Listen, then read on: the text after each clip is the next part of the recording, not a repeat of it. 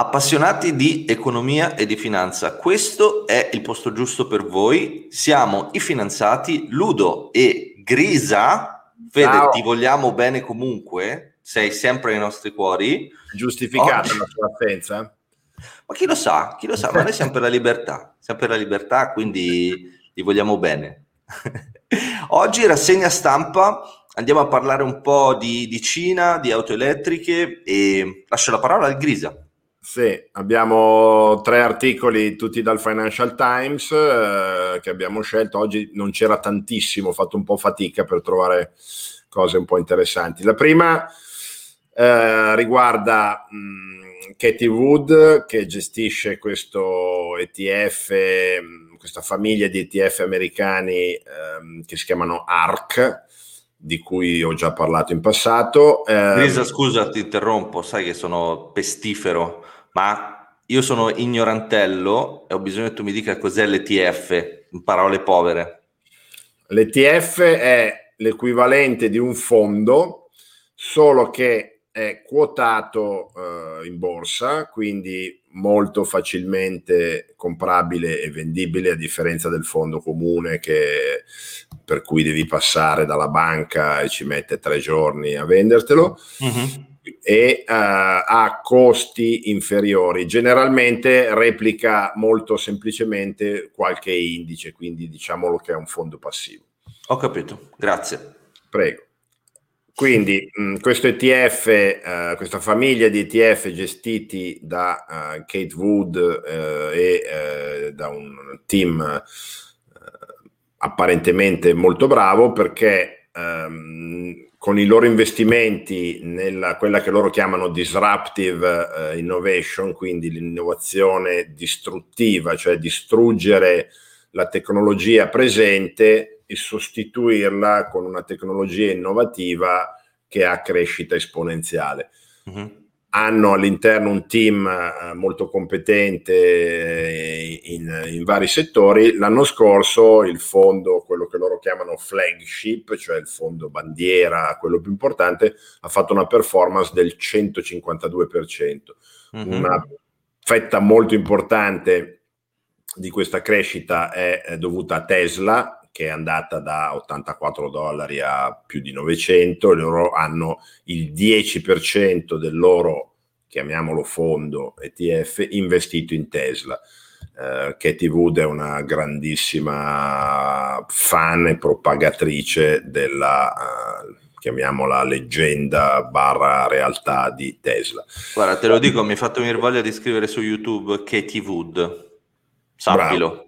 Bravo, no, no, tra l'altro è interessante perché loro fanno ogni mese un meeting eh, in diretta che si può seguire su YouTube e poi registrato, dove parlano per circa un'oretta di mercati, delle loro tecnologie, delle loro idee. È un ETF assolutamente eh, trasparente, tutte le sere comunicano le loro operazioni del giorno, acquisti e vendite di titoli, quindi indubbiamente, diciamo, oltre alla bravura nella scelta dei titoli c'è anche tutto un aspetto di eh, limpidezza e trasparenza che contrariamente a quello di cui abbiamo parlato lunedì del, del fondo di Wang che, che si è dissolto in, in, poche ore, qui invece abbiamo una realtà che perlomeno sulla carta è molto limpida. Comunque diciamo per arrivare al punto dell'articolo, eh, Katie Wood sostiene con il suo team nel, nell'ultimo incontro che la Cina ha fatto passi da gigante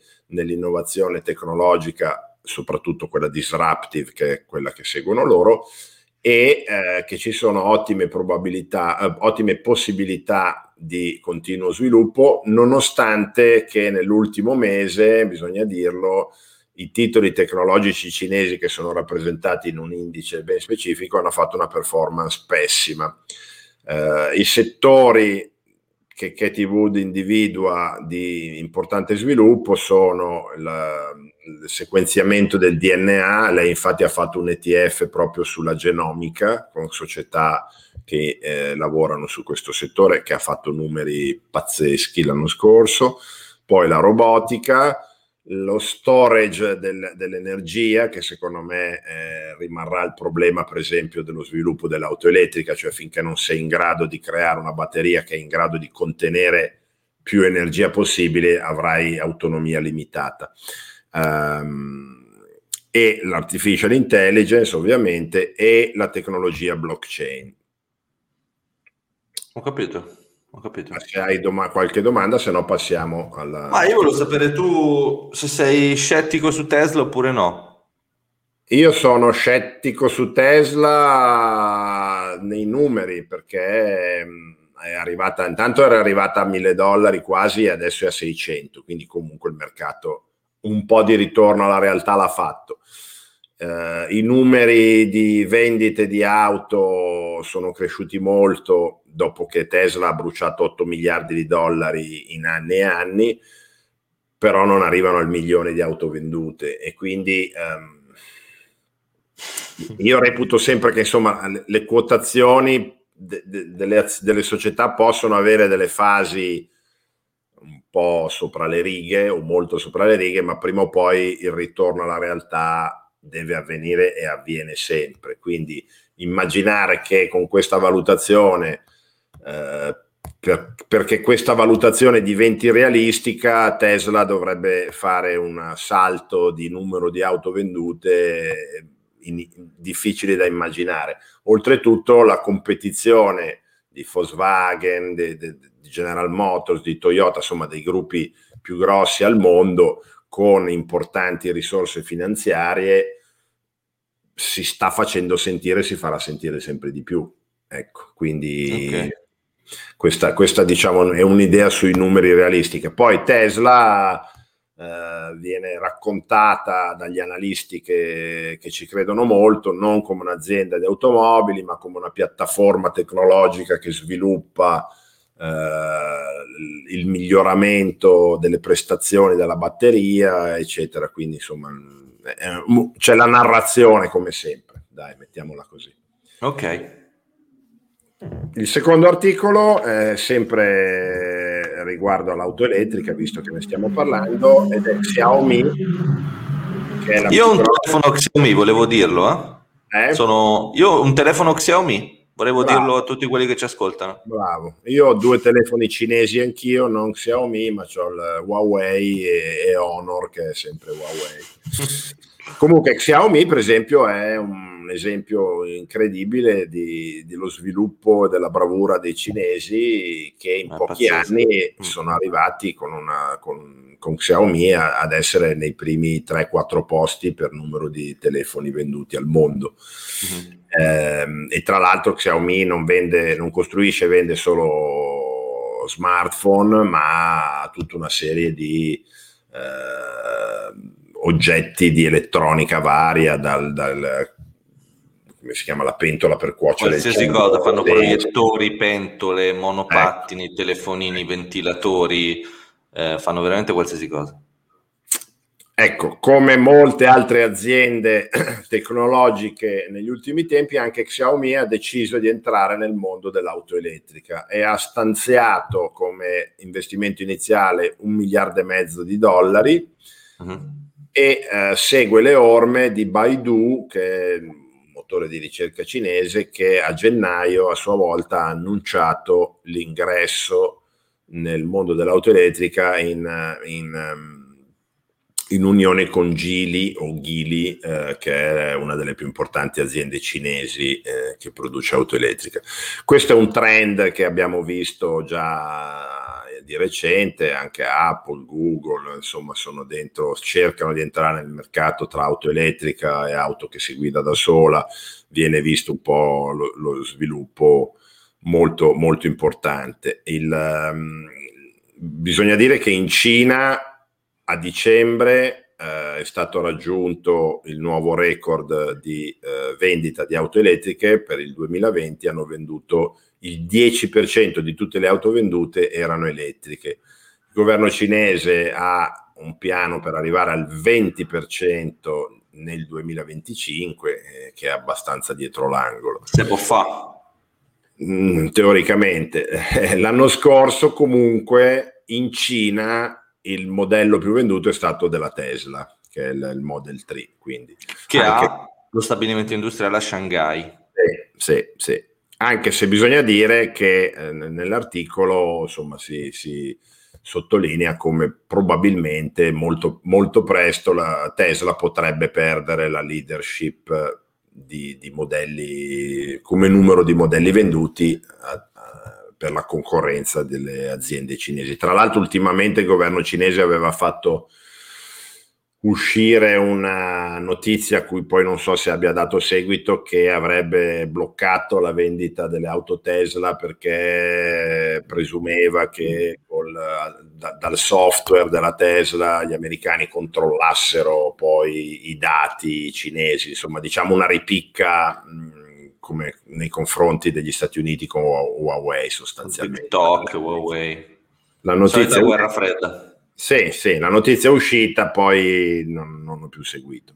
Okay. Eh, diciamo, il taglio finale dell'articolo, eh, andando a prendere come al solito le dichiarazioni di un competitor di Xiaomi, era abbastanza scettico sulle possibilità di Xiaomi di successo in questa avventura perché dice, diceva che probabilmente avrebbero dovuto rovesciare quantità di denaro enorme in questa iniziativa perché la competizione è molto elevata e, e quindi potrebbe anche essere che alla fine miliardi di dollari vengano bruciati per, per, per, per poco risultato. Ecco. Ho capito. L'ultimo articolo di interesse, secondo me, eh, sempre sul Financial Times, eh, l'ho preso perché parla di noi, parla di noi, diciamo. Parla di noi e parla di noi come si dovrebbe fare, cioè senza emotività, senza partigianeria politica e parla della vicenda di autostrade e di questo tentativo di accordo più o meno forzato con Cassa Depositi e Prestiti. Uh, la cifra di valutazione ultima è intorno ai 9 miliardi di euro, alcuni fondi minoritari eh, vorrebbero arrivare a 12, però eh, chiaramente la, la, distanza è molta. E ehm, poi cita anche la posizione debitoria che ormai è sui 7 miliardi di euro, quindi una cifra ah, molto pesante, unita al fatto che eh, 3.4 miliardi di euro sono stati stanziati eh, per eh, compensazioni, diciamo, rimborso danni per tutta la vicenda del ponte che tutti conosciamo, mm-hmm. una quasi certa riduzione delle tariffe, quindi riduzione eh, degli utili legata al fa- alla, alla, all'altro ingrediente, e cioè che con un anno di più o meno parziale blocco delle attività in Italia c'è stato un crollo importante anche della, del, del fatturato da parte di autostrade perché il traffico è diminuito sensibilmente. Chiaro, Quindi chiaro. diciamo che la pressione finanziaria sugli, sui soci di autostrade che non hanno dimostrato grande voglia di eh, versare denaro fresco nella società, visto che la posizione debitoria è cresciuta, quindi un po' il solito giochino all'italiana no? di riempire di debiti la società, tirare fuori eh, di, ricchi dividendi per anni e anni, spolpare diciamo, la, l'attività, non, è, non sono cose nuove, le vediamo da decenni. Ma scusa, quindi il titolo fondamentalmente è paga pantalone, cioè ricompra tutto cassa depositi? E eh. ricompra poco, giusto? Ma sai, sul poco e sul tanto, qui il problema è che ci sono tutte ancora le cause aperte penali e civili e come mm. sai meglio di me Intanto la durata è certo. indecifrabile e effettivamente il grosso nodo che c'era fra Cassa Depositi e Prestiti e Autostrade era che Cassa Depositi e Prestiti voleva che Autostrade garantisse con una manleva totale su ogni eh, danno futuro che potesse derivare certo. da questioni certo. giuridiche. Autostrada non ha nessuna intenzione, diciamo Autostrade, Benetton, Edizione, tutti i soci non hanno nessuna intenzione di fare questo e quindi anche i 3 miliardi a, a, messi da parte, chi lo sa se saranno sufficienti o, o, meno, visto che mi sembrava di aver letto tempo fa che c'erano comunque richieste per più di 10 miliardi di danni. Ecco, quindi quello rimane un nodo difficile da districare. Non so poi come che, che, che penso che Cassa Depositi e Prestiti dovrà accettare di non avere la manleva se, se vuole prendersi la società autostrade. Ecco, io la vedo così. Ho capito. Bene, Grisa, grazie mille. Grazie a te. Mi sento più informato. ciao. Buona giornata, ciao. Ciao, ciao. ciao.